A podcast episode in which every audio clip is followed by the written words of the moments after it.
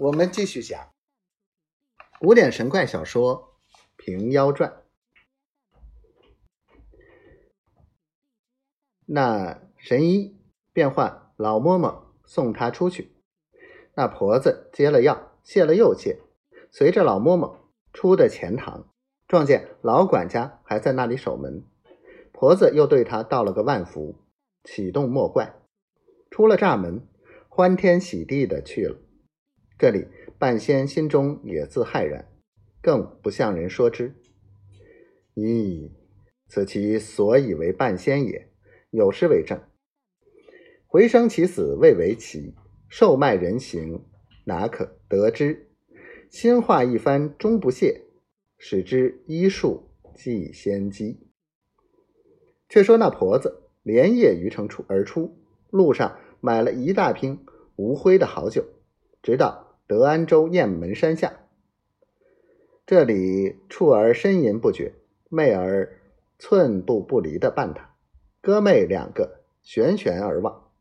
一见婆子钻进土洞，欣喜无量。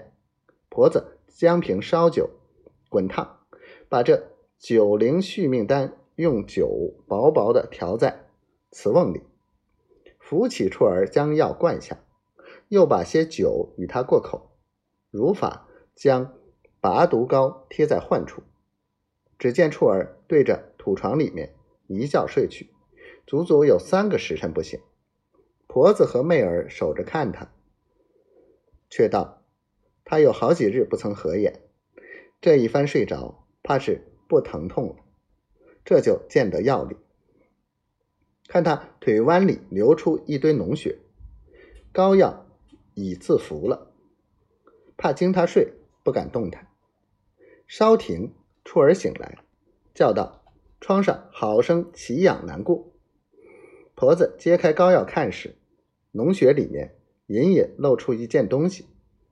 婆子将细草斩净龌龊，把指爪去剥时，一个铲头剑簇随手而出。原来赵医用的是个铲头剑。起初只拔得剑杆，那剑簇刺入骨中，未曾出的。当时心忙意乱的，不及细看，到此方知半仙实剑之高，亦见拔毒膏的妙处。婆子煎些解毒的草头汤，轻轻的与他洗净，只见骨损筋伤，肉开皮烂，淋淋的流出鲜血来，惨不可言。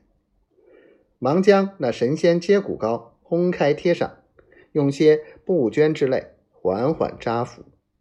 过了一夜，明日又解开收拾一遍，如此七日，脓血俱尽。从此不去动它，调养到四五十日，里面长出新肉来，经络也就和顺，勉强挣扎得起，半眠半坐，不敢出土洞之外。到百日满足，去了膏药。全然不觉，只曾经膏药贴处，赤光光的精肉，半根毛也不生出来。行动之时，左腿比右腿已自短了二寸。